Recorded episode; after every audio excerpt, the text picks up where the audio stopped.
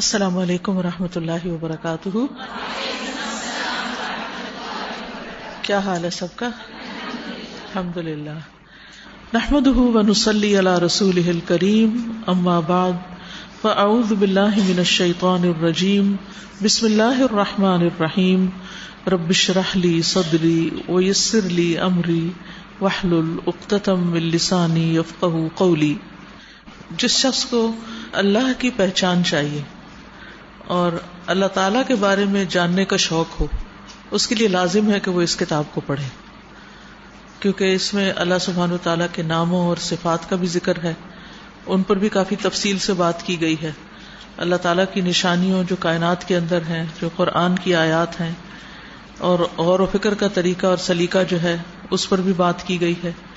تو بنیادی طور پر یہ کتاب جو ہے، یہ انسان کا شعور پیدا کرتی۔ اسی لیے اس کا نام فق القلوب ہے۔ ویسے تو ہم جب فکر نام لیتے ہیں تو ہمارے ذہن میں تہارت نماز، زکوٰۃ اور اس طرح کی چیزیں آتی ہیں۔ یعنی جو ہمارے ظاہری اعضاء سے متعلق ہیں۔ یعنی جتنی بھی فکر العبادات میں چیزیں ہیں وہ ظاہر سے متعلق ہیں۔ لیکن بہت دفعہ ایسا ہوتا ہے کہ ہم ظاہری معاملات میں اتنی تفصیلات میں چلے جاتے ہیں، اتنی باریکیوں میں چلے جاتے ہیں کہ ہم اپنے اندر کو فراموش کر دیتے ہیں۔ اپنے اندر اٹھنے والے سوالات کو، اپنے اندر اٹھنے والے اضطرابات کو ہم بھول جاتے ہیں اور اپنا تزکیہ کرنا بھول جاتے ہیں۔ تو ہر چیز کے دو رخ ہوتے ہیں۔ ایک ظاہری ہوتا ہے اور ایک اس کا باطنی رخ ہوتا ہے۔ ایک چیز جو سامنے نظر آتی ہے اور ایک چیز جو نظر نہیں آتی، لیکن وہ بھی اپنا وجود رکھتی جیسے دنیا ہمیں نظر آتی ہے آخرت ہمیں نظر نہیں آتی، لیکن آخرت جو نظر نہیں آتی، وہ دنیا سے بھی بڑی چیز ہے۔ اسی طرح ہمارے جسم کے باقی اعضاء ہمیں بظاہر نظر آتے ہیں، لیکن ہمارے اندر دل جو ہے، اگرچہ وہ چھوٹا ہے ہمارے ہاتھوں سے، ہمارے پاؤں سے، ہمارے چہرے سے، لیکن وہ اپنی حیثیت کے اعتبار سے تمام اعضاء کا سردار ہے۔ یعنی دل کی اہمیت ایسے ہی ہے جیسے کسی ملک میں کسی بادشاہ کی اہمیت ہوتی ہے۔ اور باقی سب جو فوج ہوتی ہے اور باقی لوگ ہوتے ہیں، وہ سب اس کے تابع ہوتے ہیں۔ تو اسی طرح جو دل ہے، اس کے تابع ہوتے ہیں تمام اعضا ہم جو کچھ کرتے ہیں اپنے ہاتھ پاؤں سے، اپنی آنکھوں سے، اپنے کانوں سے، وہ سب ڈپینڈ کرتا ہے کہ ہمارے دل کی حالت کیا ہے۔ ہم اندر سے کیسے ہیں؟ مثلاً جب ہم بولتے ہیں، تو اس وقت بھی ہمارا بولنا کیسا ہوتا ہے؟ جیسا ہمارے دل کے اندر سوچ ہوتی۔ جس انسان سے محبت ہوتی ہے، اس کے ساتھ ہم اور طرح بات کرتے ہیں۔ جس انسان کی رسپیکٹ ہوتی ہے، اس کے ساتھ ہمارا معاملہ اور طرح ہوتا ہے۔ اور جس انسان کے لیے ہمارے دل میں کوئی بقت نہیں ہوتی، ہم اس کو اپنے سے چھوٹا سمجھتے ہیں، معمولی سمجھتے ہیں۔ اس کے لیے ہمارا معاملہ کچھ اور طرح ہوتا ہے۔ تو دل جو ہے وہ اس کی ہماری زندگی میں بہت زیادہ اہمیت ہے۔ ہماری زندگی کا انحصار ہی دل پر ہے۔ تو جس طرح ہماری فزیکل لائف کا انحصار ہمارے دل کی ورکنگ پر ہے اگر ہمارا دل مر جائے تو انسان زندہ نہیں رہ سکتا، انسان بھی ختم ہو جاتا ہے۔ تو اسی طرح ہماری اسپرچل کنڈیشن جو ہے، ہماری اموشنل کنڈیشن اس کا انحصار بھی ہمارے دل پر ہے۔ وہ دل اچھا ہو تو ہماری جذباتی کیفیت بھی اچھی ہوتی ہے، ہماری روحانی کیفیت بھی اچھی ہوتی ہے، ہماری ذہنی کیفیت بھی اچھی ہوتی ہے۔ تو اس لیے بہت ضروری ہے کہ ہم اپنے دلوں کی اصلاح کریں۔ اور دلوں کی اصلاح کے لیے اس کتاب سے بہتر میں نے کسی کتاب کو نہیں پایا۔ تو اس کا نام بھی فقہ القلوب ہے یعنی دلوں کی فقہ۔ دلوں سے متعلق جو امور ہیں، جن میں سب سے نمبر ون ایمان آتا ہے اور اس کے پھر تقاضے آتے ہیں، تو اس سے متعلق یہ کتاب بات کرتی ہے۔ تو کئی سال سے یہ معمول چلا آ رہا ہے کہ ہم ہر ویک اس کا ایک لیسن کرتے ہیں۔ اور یوں کرتے کرتے آج نو سو صفحات جو ہیں وہ ہو گئے ہیں۔ یہ صرف ونس ویک کلاس ہونے کی وجہ سے۔ تو اس سے یہ پتا چلتا ہے کہ اگر انسان دھیرے دھیرے بھی اپنا سفر جاری رکھے، تو ایک دن وہ بہت کچھ حاصل کر لیتا ہے۔ اور ہفتے میں تقریباً ایک گھنٹے سے سوا گھنٹے تک کی کلاس ہوتی ہے۔ تو اسی سلسلے کی ایک کڑی ہے۔ پچھلی کچھ کلاسز اسلام آباد میں ہوئی ہیں۔ تو آج چونکہ یہاں کراچی کا وزٹ ہے، تو اس لیے آج کی کلاس ہم یہاں پر کریں گے ان شاء اللہ تعالی۔ اور کچھ کچھ الفاظ آپ کو مشکل لگیں گے، لیکن یہ کہ میں ان کو وضاحت کر دوں گی اور مفہوم آپ کو سمجھ میں آ جائے گا کہ بات کیا ہو رہی باب ہم پڑھ رہے ہیں تقدیر کا۔ تقدیر کے بارے میں آپ کیا جانتے ہیں؟ تقدیر کیا چیز ہے؟ تقدیر کیا ہوتی؟ آئی تھنک ڈیسٹنی کہا جاتا ہے تقدیر کو کہ انسان کا دنیا میں آنا، اس کا رسک اس کے موت کا وقت اور می بھی اس کی خوشیاں اور اس کا غم ایز ویل میرا خیال میں جی۔ بیسیکلی تقدیر جو ہے وہ ہر چیز سے متعلق ہے۔ نہ صرف یہ کہ انسان سے متعلق ہے، بلکہ ہمارے آس پاس کائنات کی جتنی بھی چیزیں ہیں، ان سب کی تقدیر ہے۔ قرآن مجید میں اللہ تعالیٰ فرماتے ہیں، انا کل شعی ان خلق نہ ہو بقدر کہ ہم نے ہر چیز کو ایک قدر، ایک اندازے، ایک تقدیر کے مطابق بنایا۔ یعنی ہر چیز کی ہم نے تقدیر مقرر کی ہے۔ اور تقدیر اصل میں کیا ہے؟ تقدیر اللہ سبحان تعالیٰ کا راز ہے۔ اس چیپٹر کے شروع میں جب ہم دیکھتے ہیں، تو یہاں پر page number eight ninety two پہ مولف خود لکھتے ہیں، قال اللہ تعالی، انا کل شعین خلق نہ بقدر۔ تقدیر کی بات ہی وہ آیت سے شروع کرتے ہیں۔ پھر اس کے بعد، القدر ہوا علم اللہ تبارہ کا تعالی بکل شعی آسان لفظوں میں تقدیر کیا ہے؟ ہر چیز کے بارے میں اللہ سبحان تعالی کا علم کیا ہے تقدیر؟ ہر چیز کے بارے میں اللہ سبحان تعالی کا علم۔ پھر ولقدر سر اللہ فی خلقی ہی لم یتل علیہ ملکن مقرب بلا نبی مرسل۔ تقدیر جو ہے وہ اللہ کا راز ہے اس کی تخلیق کے بارے میں، اس کی مخلوق کے بارے میں۔ جس پر اس نے کسی مقرب فرشتے یا کسی نبی مرسل کو بھی مطلع نہیں کیا۔ یعنی ہر چیز سے متعلق اللہ تعالیٰ کا جو علم ہے، وہ اللہ ہی کے لیے خاص ہے۔ یعنی اس پر اللہ تعالیٰ نے کسی اور کو مطلع نہیں کیا۔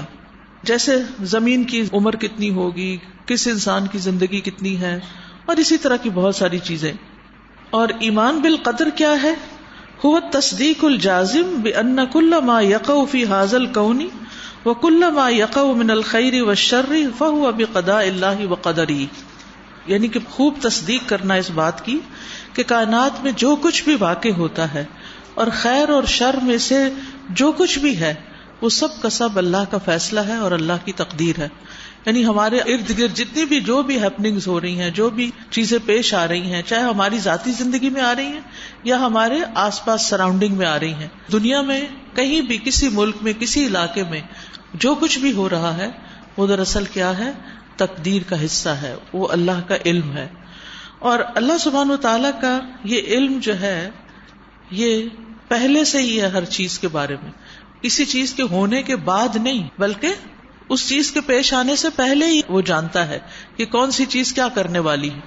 اسی لیے تقدیر کی ایک ڈیفینیشن یہ بھی کی جاتی ہے، ہوا علم اللہ سابق کہ وہ اللہ تعالی کا علم ہے جو سبقت لے کے آ ہے۔ یعنی اللہ تعالی کا وہ علم جو چیز کے کام کے واقع ہونے سے پہلے ہی وہ رکھتا ہے۔ اور اس کے بارے میں حدیث میں یہ بھی آتا ہے کہ سب سے پہلے اللہ تعالیٰ نے قلم کو پیدا کیا اور اس سے کہا کہ لکھ۔ تو قلم نے کہا، کیا لکھوں؟ فرمایا، قیامت تک جو کچھ ہونے والا ہے، سب کا سب لکھ دو۔ تو اس سے یہ پتا چلتا ہے کہ تقدیر اللہ کا علم ہے جو لکھا ہوا ہے۔ کہاں پر لکھا ہوا ہے؟ لوہے محفوظ میں لکھا ہوا ہے۔ اور آپ دیکھیے کہ ہم سب تقدیر پر ایمان رکھتے ہیں۔ اور اگر ہمیں پتہ ہی نہیں تقدیر کیا چیز ہے تو کس چیز پہ ایمان رکھتے ہیں؟ اس کی امپورٹینس آپ سمجھ رہے ہیں کہ یہ علم حاصل کرنا کتنا ضروری ہے۔ ہم سب کہتے ہیں آمن تو بلّہ و ملائکتی و کتبی و رسولی ہی ول قدری خیری و شرری ولیوم الآخری ولباس باد الموت وغیرہ۔ ہم نے رٹے ہوئے جملے، لیکن ول قدری خیری و شرری اچھی بری تقدیر پر بھی میں ایمان رکھتا ہوں، لیکن یہ نہیں پتا تقدیر کیا ہے۔ تو تقدیر جو ہے، یہ اللہ تعالیٰ کا فیصلہ ہے، اللہ تعالیٰ کا علم ہے، اللہ تعالیٰ کا اندازہ ہے کسی بھی چیز کے بارے میں اور وہ لکھا ہوا ہے۔ اور پھر اللہ سبحان و تعالیٰ للت القدر کی رات میں ہر سال کا بجٹ جو ہے تقدیر کا وہ فرشتوں کے حوالے کر دیتے ہیں کہ وہ اس تقدیر کو نافذ کر دیں۔ پھر اسی طرح ایک تقدیر ہے جو ماں کے پیٹ میں، پھر وہ فرشتہ مقرر ہوتا ہے جو آ کے اس کی زندگی، اس کی موت، اس کی قسمت کے بارے میں لکھتا ہے۔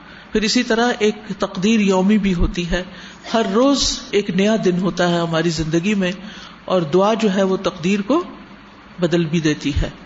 تو تقدیر دو طرح کی ہوتی ہے، ایک جازم ہوتی ہے اور ایک غیر جازم۔ جازم تقدیر وہ ہوتی ہے جو کسی بھی طرح اس میں تبدیلی نہیں ہوتی اور غیر جازم وہ ہوتی ہے کہ جس میں تبدیلی ہو سکتی، کیونکہ یہ اللہ ہی کا فیصلہ ہوتا ہے اور یہ بھی تقدیر کا حصہ ہوتا ہے کہ کون سا حصہ بدل سکتا ہے۔ یم اللہ ما یشا و یوسبت جس چیز کو اللہ چاہتا ہے مٹا دیتا ہے اور جس چیز کو چاہتا ہے باقی رکھتا ہے۔ ٹھیک ہے؟ اور دعا جو ہے صرف وہ تقدیر کو بدل دیتی ہے، یہ نظر جو ہوتی ہے یا منت مانتے ہیں، اس سے تقدیر نہیں بدلتی، اس میں تقدیر میں کوئی تبدیلی پیدا نہیں ہوتی۔ پھر یہ ہے کہ تقدیر اللہ تعالیٰ کا ایک حکم بھی ہوتا ہے یعنی جب اللہ تعالیٰ کسی چیز کا ارادہ کرتا ہے کہ ہو جا، تو وہ ہو جاتی ہے اور یہ بھی تقدیر کا ہی ایک حصہ ہوتا ہے۔ پھر اللہ تعالیٰ کے کچھ احکامات ہوتے ہیں جن میں ایک جو کائنات سے متعلق اور جس میں انسان کا کوئی اختیار نہیں ہوتا۔ جیسے اپنی زندگی کے بارے میں، اپنی موت کے بارے میں، ہماری شکل و صورت وغیرہ کے بارے میں ہمارا اختیار نہیں ہوتا۔ پھر کچھ ایسی چیزیں ہوتی ہیں کہ جس میں انسان کا اختیار ہوتا ہے۔ اور پھر حکم شرعی ہوتا ہے جس میں انسان کو اختیار دیا گیا کہ وہ چاہے تو مانے، چاہے نہیں۔ لیکن وہ اللہ تعالیٰ کے احکامات جو قرآن و سنت میں ہمیں ملتے ہیں۔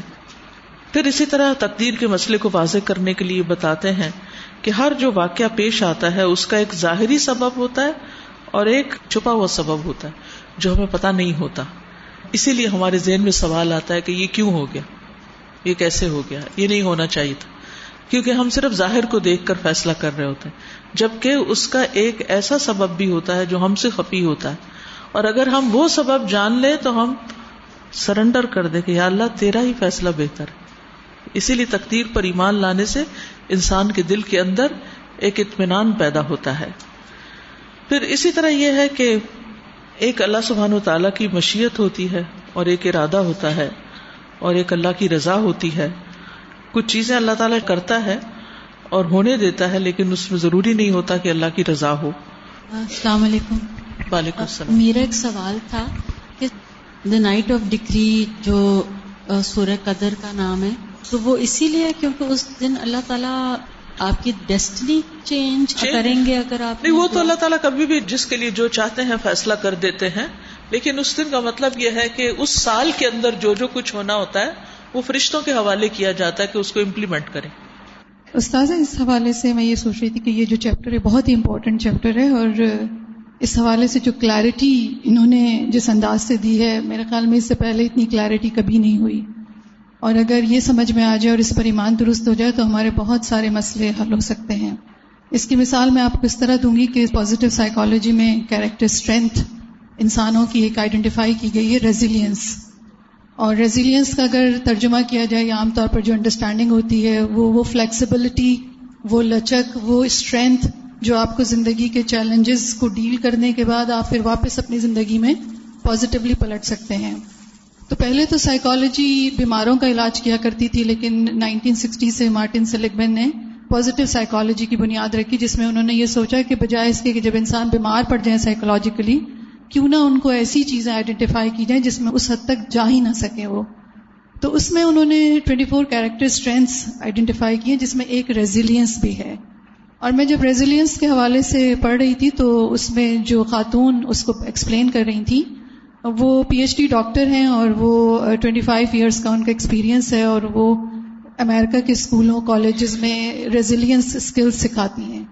تو وہ ریزیلینس کو جب ایکسپلین کر رہی تھی تو اس کی ڈیفینیشن جب انہوں نے پوچھ رہی تھی تو وہ کہیں تھی، ایک ڈیفینیشن میری اپنی بھی ہے اور وہ ہے فیتھ ایمان۔ وہ کہہ لیں گے جب تک کسی انسان کو اپنے سے کسی برتر ہستی کے اوپر ایک ٹرسٹ یا وہ اس کو وہ جانتا نہ ہو، اس پہ وہ اعتبار نہ کرتا ہو، اس وقت تک انسان کے اندر ریزیلینس نہیں آ سکتی۔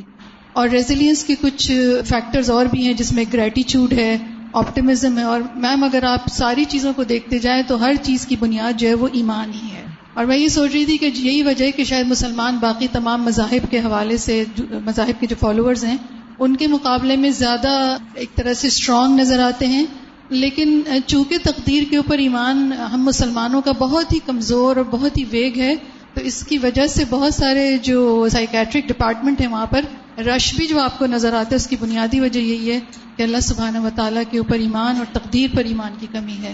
تو میں سمجھتی ہوں، بہت ہی امپورٹنٹ سبجیکٹ ہے، جس کو اسکولس کے کریکولم میں بھی کہیں نہ کہیں انٹیگریٹ کرنے کی ضرورت ہے۔ میں نے تقدیر کو اس طرح سمجھا کہ آپ جس بھی سچویشن میں ہیں، اچھی ہے یا بری، اب اگر آپ اس کو ایکسپٹ کر لیتے ہیں تو کچھ عرصے کے بعد ہی آپ اس کے اندر کی خیر اور شر آپ کو پتہ چل جاتی ہے۔ لیکن اس وقت آپ جو کہ پازیٹو ہوتے ہیں کہ یہ میرے لیے فائدے مند ہے، تو وہ آپ خود جو ہوتے ہیں وہ کام رہتے ہیں۔ یہاں پیچھے سے جو ایک بات چل رہی تھی کہ بعض اوقات انسان یہ سوچتا ہے کہ اللہ سبحان و تعالیٰ نے جہاں اتنی فائدے کی چیزیں پیدا کی ہیں وہاں سوال یہ پیدا ہوتا ہے کہ ابلیس کو کیوں پیدا کیا ہے؟ یہ اکثر لوگوں کے ذہن میں ایک سوال آتا ہے کہ ابلیس کو پیدا کرنے کا مقصد کیا ہے؟ تو اس میں وہ کچھ اسباب بتاتے ہوئے بات یہ کرتے ہیں، منہا انتظ ہرا لل عبادی قدرت ربی فی خلق المتضادات۔ منہا انتظہرا اس میں سے یہ ہے کہ ظاہر ہو جائے لل عباد بندوں کے لیے۔ قدرت ربی رب کی قدرت۔ فی خلق المتضادات، متضادات یا کنٹرڈکٹری چیزوں کی تخلیق میں۔ فخلا کا سبحان ہو ابلیسا ہاد ذات التی ہی اخبس الزواتی و شرحا تو انہی میں سے کیا ہے کہ اللہ تعالیٰ نے ابلیس کو پیدا کیا؟ اور ابلیس وہ ذات ہے جو تمام ذاتوں میں سے، تمام چیزوں میں، جتنی بھی مخلوقات اللہ تعالیٰ نے پیدا کی ہیں، ان سب میں سے سب سے زیادہ خبیص اور سب سے زیادہ شریر ہے، سب سے بڑا شر ہے۔ اسی لیے سورت الناس میں ہم کیا دعا کرتے ہیں؟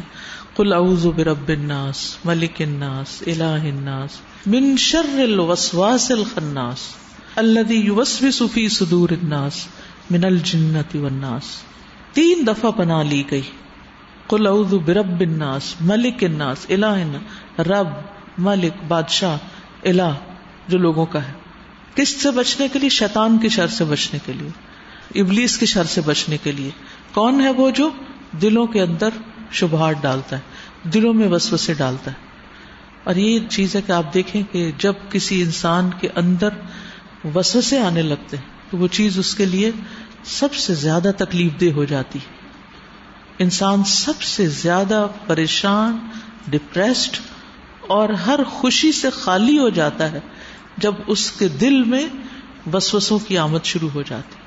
یعنی وہ نماز بھی پڑھتا ہے، وہ روزہ بھی رکھتا ہے، وہ سب کا خیرات بھی کرتا ہے، وہ اپنی زندگی کا کام کاج بھی کرتا ہے، مگر اس کے اندر ایک شدید قسم کی تکلیف شروع ہو جاتی۔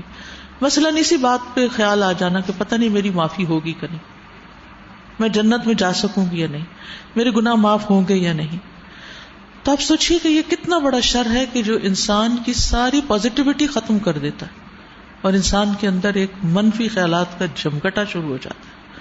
اور پھر اس وجہ سے نقصان کیا ہوتا ہے کہ انسان کی عبادات اور خیر کے کاموں میں کمی آنے لگتی ہے۔ انسان کے اندر ایک مایوسی پیدا ہونے لگتی ہے۔ اسی لیے مایوسی کو کفر سے تعبیر کیا گیا۔ یہ نہیں کہ انسان کافر ہو جاتا ہے لیکن یہ کہ مایوسی انسان کو کفر کی طرف لے جاتی ہے۔ اور اسی طرح اور بھی بہت سی خرابیاں انسان کے اندر پیدا ہو جاتی ہیں۔ تو کہنے کا مطلب یہ ہے کہ اس دنیا میں سب سے بڑی تکلیف انسان کے اندر جو پیدا ہوتی ہے، وہ خود اس کے دل کے اندر کی تکلیف ہے۔ جو وسوسوں کی شکل میں، منفی خیالات کی شکل میں، بے چینی اور اضطراب کی شکل میں اس کے اندر پیدا ہوتی ہے۔ اور یہ ابلیس کی طرف سے ہوتی ہے یا اس کے چیلوں کی طرف سے۔ فی مقابلت جبریل صلی اللہ علیہ وسلم اللہ ہی اشرف الزواتی وسب کل خیر۔ یہ جبریل علیہ السلام کے مقابلے پر یعنی سب سے بہترین مخلوق کون ہے؟ جو ہیوج اور بڑے ہیں، وہ جبریل علیہ السلام ہیں۔ جن کے مقابلے پر کون ہے؟ ابلیس ہے جو سب سے زیادہ شریر ہے۔ اللہ تی ہی اشرف الزوات۔ تو جبریل جو ہے وہ اشرف الزات ہیں، وہ سبب کل خیر اور ہر خیر کا سبب ہے یعنی ہمارے نبی صلی اللہ علیہ وسلم پر وہی لانے والے بھی وہی تھے اور وہ اللہ کے مقرب ترین فرشتے ہیں۔ اور نبی صلی اللہ علیہ وسلم نے جب ان کو اصلی حالت میں دیکھا تھا تو ان کے چھ سو پر تھے اور ان کے پر جو تھے، ان پہ یعنی جیسے ہیرے جواہرات، موتی جواہرات تھے اور انہوں نے پورے افق کو ڈھانپ رکھا تھا۔ تو بہرحال وہ خیر کا ذریعہ ہے اور ابلیس جو ہے وہ شر کا ذریعہ وہ کما خلا کا سبحان و نہارا ول ہر اول بردا ول حیات اول موتا و زکر اول انسا ول ما اول نار ول خیر و شر و نہ جس طرح اللہ سبحان و تعالیٰ نے رات اور دن کو پیدا کیا، گرمی اور سردی کو پیدا کیا، زندگی اور موت کو پیدا کیا، مرد اور عورت کو پیدا کیا پانی اور آگ کو پیدا کیا، خیر اور شر کو پیدا کیا اور اسی طرح بہت ساری چیزیں۔ تو ہر چیز جو ہے وہ جوڑے جوڑے میں پیدا ہوئی ہے اور بہت دفعہ اس کا جو جوڑا ہوتا ہے، اس کا اپوزٹ ہوتا ہے۔ تو اس سے اللہ تعالی کی قدرت ظاہر ہوتی ہے کہ ایک ہی وقت میں وہ انتہائی خیر کی چیز بھی پیدا کر سکتا ہے اور انتہائی بڑا شر بھی بنا سکتا ہے۔ یعنی اس سے قدرت ظاہر ہوتی۔ دیکھیے، عموماً لوگوں کے اندر جو اسکلز ہوتی ہیں، وہ ایک طرح کی ہوتی ہیں یعنی مثلاً اگر کوئی رائٹر ہے تو وہ رائٹنگ ہی کر سکتا ہے، اس کے اندر کوئی ہاتھوں سے کام کرنے کی یا کوئی انجینئرنگ کرنے کی بازوں کا صلاحیت نہیں ہوتی۔ لیکن اللہ سبحان و تعالی ایسا بڑا خالق ہے کہ جو ایک ہی وقت میں بالکل اپوزٹ چیزیں بھی پیدا کر سکتا ہے۔ اس سے اللہ کی قدرت ظاہر ہوتی ہے۔ وہ خل قدال کا ید اللہ کمالی قدرتی ہی و تدبیر ہی و عزت ہی و سلطان ہی اور اس کا پیدا کرنا جو ہے، یہ اس بات کی دلالت ہے کہ اللہ تعالیٰ کی قدرت اور اس کی تدبیر اور اس کی عزت یا غلبہ اور اس کی بادشاہت ان سب کا اظہار ہے۔ فتبار اللہ خالق و حاضہ و حاضہ بہت بابرکت ہے اللہ جو اس چیز کا بھی پیدا کرنے والا ہے اور اس کا بھی یعنی دو کنٹراسٹ بنانے والا ہے۔ وہ مدبر حاضہ و حاضہ اور اس کی بھی تدبیر کرنے والا ہے اور دوسری چیز کی بھی تدبیر کرنے والا ہے۔ وہ مخرج المناف اول مدار اور وہ نفے اور نقصان کو نکالنے والا ہے۔ منہذا و حاضا اس سے بھی اور اس سے بھی۔ یعنی اللہ سبحان تعالی نفے اور نقصان دونوں کو مختلف چیزوں سے پیدا کر سکتا ہے۔ وہ منہا اب یہ دوسری وجہ بتائی جا رہی۔ تو پہلی وجہ کیا ہے ابلیس کو پیدا کرنے کی؟ کیا وجہ ہے؟ کہ اللہ تعالیٰ کی قدرت کا اظہار ہو کہ اللہ تعالیٰ کس طرح متضاد چیزیں جو ایک دوسرے سے کنٹرڈکٹ کرتی ہیں ٹوٹلی ایک دوسرے کے اپوزٹ ہے اس طرح ان دونوں کو پیدا کر سکتا ہے یہ بھی اس کی قدرت کی بڑی نشانی۔ اس نے دن اور رات سوچیے امیجن کیجیے کہ اگر اس وقت رات کے بارہ بجے ہوں تو یہاں کیا حال ہو؟ میں اور آپ اس اندھیرے میں بیٹھ سکتے ہیں؟ خوف کھا جائے لیکن کس طرح وہ اس کو تبدیل کر کے دن کی روشنی میں بدل دیتا ہے؟ اور ہر چیز کے اندر ایک تبدیلی آ جاتی ہے۔ پورا ماحول اور پوری فضا بدل جاتی ہے۔ تو اسی طرح بہت ساری چیزیں جو ایک دوسرے سے متضاد ہیں، وہ اپنے اندر ایک اللہ کی قدرت کی نشانی رکھتی ہیں اور یہیں سے ابلیس کی تخلیق بھی۔ وہ منہا نمبر دو، یہاں اب دوسری وجہ بتائی جا رہی ہے۔ ظہور و اسما ہی و افعال ہل قہریتی کل قہار والمنتقم۔ اس کے جو نام ہیں اور اس کے جو افعال ہیں، اللہ تعالی کے جو کام ہیں اور جو اس کے نام ہیں، اور وہ نام جو قہری جن میں اس کا قہر یا اس کا غلبہ یا اس کا جلال ٹپکتا ہے، جیسے قہار، والمنتقم، انتقام لینے والا، والعدل والدار کہ اللہ تعالیٰ انصاف کرنے والا ہے اور نقصان پہنچانے والا ہے وہ شدید العقاب، سخت سزا دینے والا ہے وہ سری الحساب اور جلد حساب لینے والا ہے۔ والخافظ والمذل، جھکانے والا، ذلت دینے والا۔ فان هذه الاسماء والافعال تو اللہ تعالیٰ کے یہ نام اور افعال جو ہیں، من کمال ذاتی ہی اس کے ذات کے کمال میں سے ہیں۔ فلا بد من وجود متعلق تو لازم ہے کہ ان ناموں سے متعلق کچھ کام اس کے نظر بھی آئیں۔ ولو کان الخلق كلهم على طبیعت الملائکہ لم یظہر اثر حاضل اسماء والافعال۔ اگر سب لوگوں کو فرشتوں کی طبیعت پر، فرشتوں کے مزاج کے مطابق پیدا کر دیا جاتا، تو پھر اللہ تعالیٰ کے ان ناموں اور ان صفات کا اظہار ہی نہ ہوتا۔ تو ایک وجہ یہ بھی ہے۔ ٹھیک ہے؟ تیسری وجہ۔ وہ منہا ظہور آثار اسما اہل متدمنت لحلم ہی و افوی ہی و مغفرتی ہی و ستری ہی و تجاوزی ہی انحق ہی فلولا خلق ما یکرہ من الاسباب المفدیتی الى ظہور آثار حاضی الاسمائی، لتعطلت هذه الحکم والفوائد۔ ان حکمتوں میں سے ایک یہ بھی ہے کہ اس کے وہ نام جن میں اس کا حلم شامل ہے، متضمن یعنی جس میں زم ہے۔ زم ہوتا ہے نا کسی چیز میں ایڈ ہو جانا زمیمہ جیسے ہوتا ہے۔ ہاں؟ کہ جو اس کے حلم کو، اس کے درگزر کو، اس کی بخشش اور اس کے ڈھانپنے اور اس کے تجاوز کرنے کو اپنے حق سے یعنی چھپے ہوئے ہیں جو نام، ان اسما کو ظاہر کرے۔ فلولا خلق مایوک رہو من الاسبابی پھر اگر تخلیق نہ ہوتی مایوک رہو من الاسباب المفدیت جن اسباب کو ناپسند کیا جاتا ہے، جو مائل کرنے والے ہیں۔ الا ظہور آثار حاصل اسما ان ناموں کے آثار جو ہیں ان کو ظاہر کرے۔ لتعطلت حاضل الحکم والفوائد، تو معطل ہو جاتی یہ حکمتیں اور فائدے۔ یعنی اگر اللہ تعالی شر کو پیدا نہ کرتا اور پھر انسان شر کی طرف جاتا ہی نہ، تو اللہ تعالیٰ کی یہ صفات جن میں اس کا حلم پایا جاتا ہے اف و درگزر پایا جاتا ہے مغفرت پائی جاتی ہے، گناہوں کو ڈھانپنا پایا جاتا ہے، اپنے حق سے تجاوز پایا جاتا ہے۔ پھر ان ناموں کا اظہار کیسے ہوتا؟ ہے اللہ تعالیٰ کی یعنی یہ ساری حکمتیں اور یہ سارے فائدے جو معطل ہو جاتے، سسپینڈ ہو جاتے، ہوتے ہی نہ۔ یعنی ہمیں کیسے پتا چلتا کہ اللہ تعالیٰ معاف کرنے والا ہے؟ ہمیں کیسے پتا چلتا کہ وہ درگزر کرنے والا ہے؟ وہ اپنے حق کو چھوڑ دینے والا ہے۔ تو یہ ساری چیزیں جو ہیں یہ ابلیس پیدا ہوا یعنی شر پیدا ہوا، اور پھر اس نے انسانوں کو بہکایا، انسانوں کو اپنے پیچھے لگانے کی کوشش کی، پھر انسانوں کے اندر اللہ نے چونکہ خیر بھی رکھی ہے، تو جب ان کے اندر خیر جاگا اور انہوں نے اللہ تعالیٰ سے معافی مانگی، تو اللہ تعالیٰ نے ان کو معاف کر دیا۔ تو یہ اس معاف کرنے والی صفت کا ظہور ہی اس بات کی وجہ سے ہوا یعنی ابلیس کے پیدا ہونے کی وجہ سے ہوا۔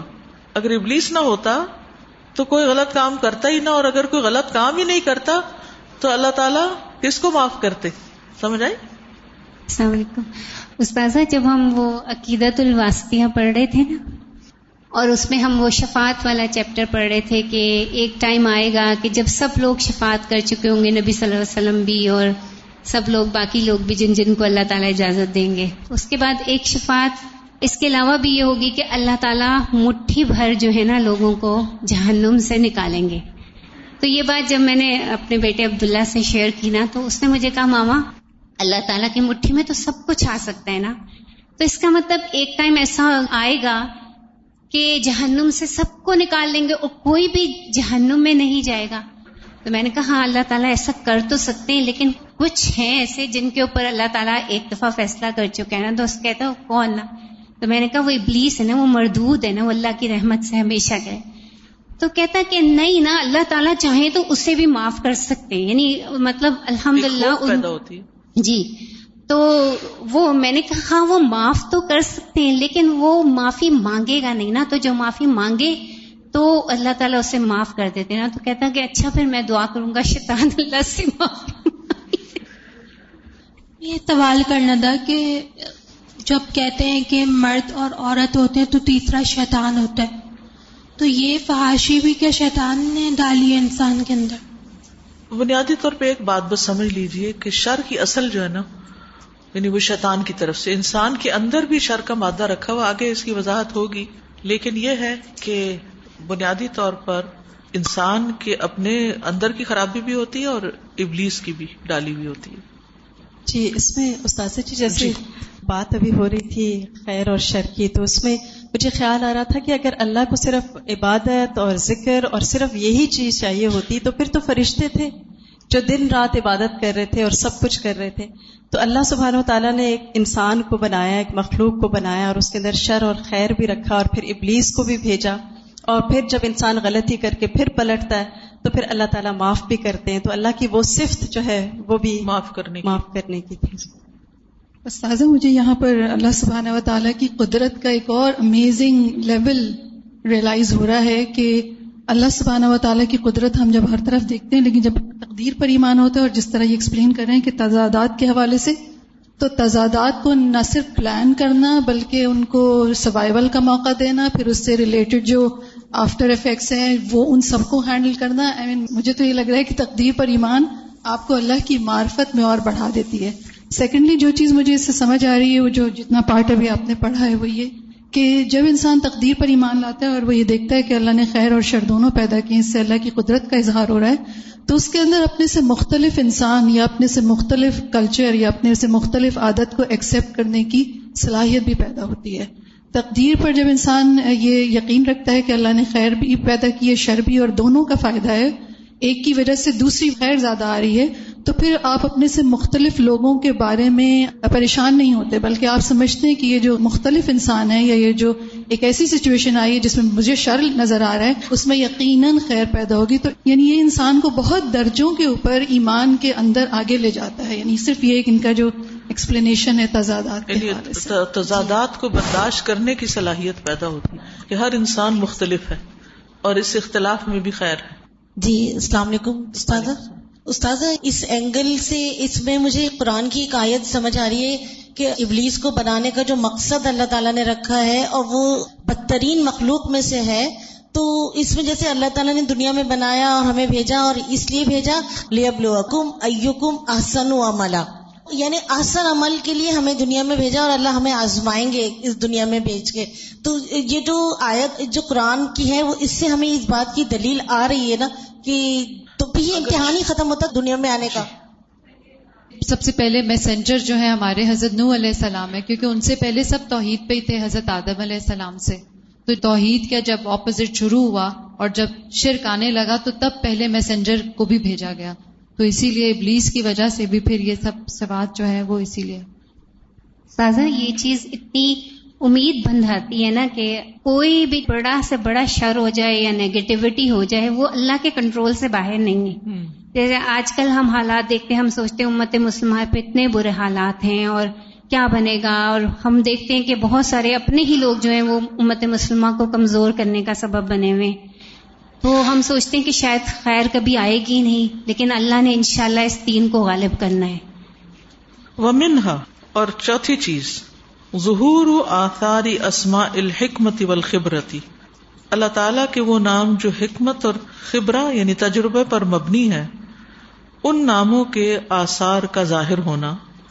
فہو سبحان الحکیم الخبیر۔ اللہ سبحان و تعالیٰ الحکیم ہے، الخبیر ہے۔ اللہ ید الاشیا مواد جو چیزوں کو اپنی جگہ پر رکھتا ہے۔ یعنی جہاں جس کو ہونا چاہیے اس کو وہیں رکھتا ہے۔ وہ ضلع منازل اللہ اقتبہ اور ان کو نازل کرتا ہے ان کے نازل ہونے کی جگہ جو ان کے لائق ہیں۔ فلا یدا الشی افی غیر مود ہی تو وہ کسی بھی چیز کو اس کے مقام سے ہٹا کے نہیں رکھتا۔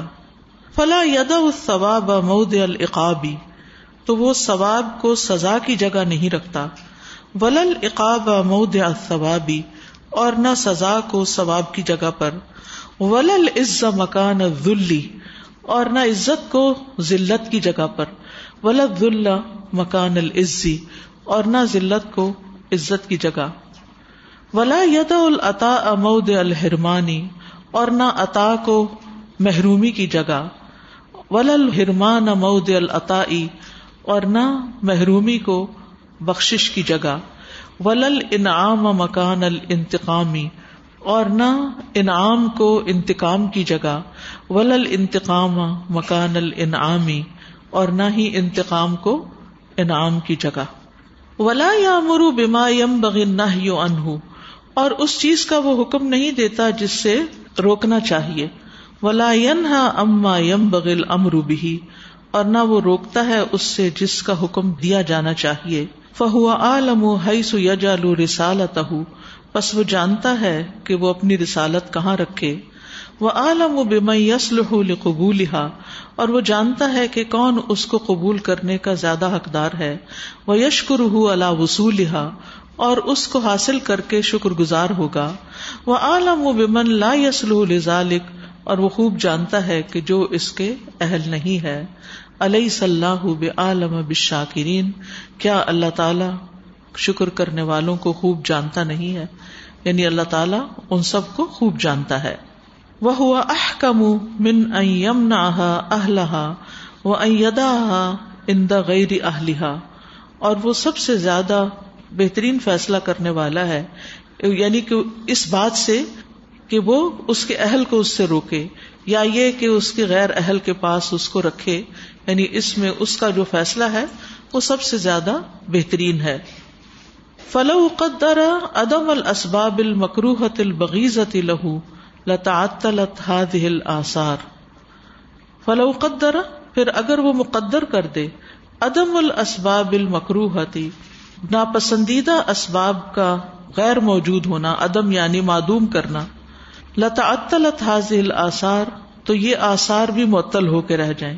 ولم تظہر لخلقی ہی اور اس کی مخلوق کے لیے ظاہر ہی نہ ہو ولا تعطلت تلک الحکم والمصالح، اور معطل ہو جائیں یہ حکمتیں اور مسلحتیں المترتبت علیہ جو اس پر ترتیب پاتی ہیں یا اس سے متعلق ہیں۔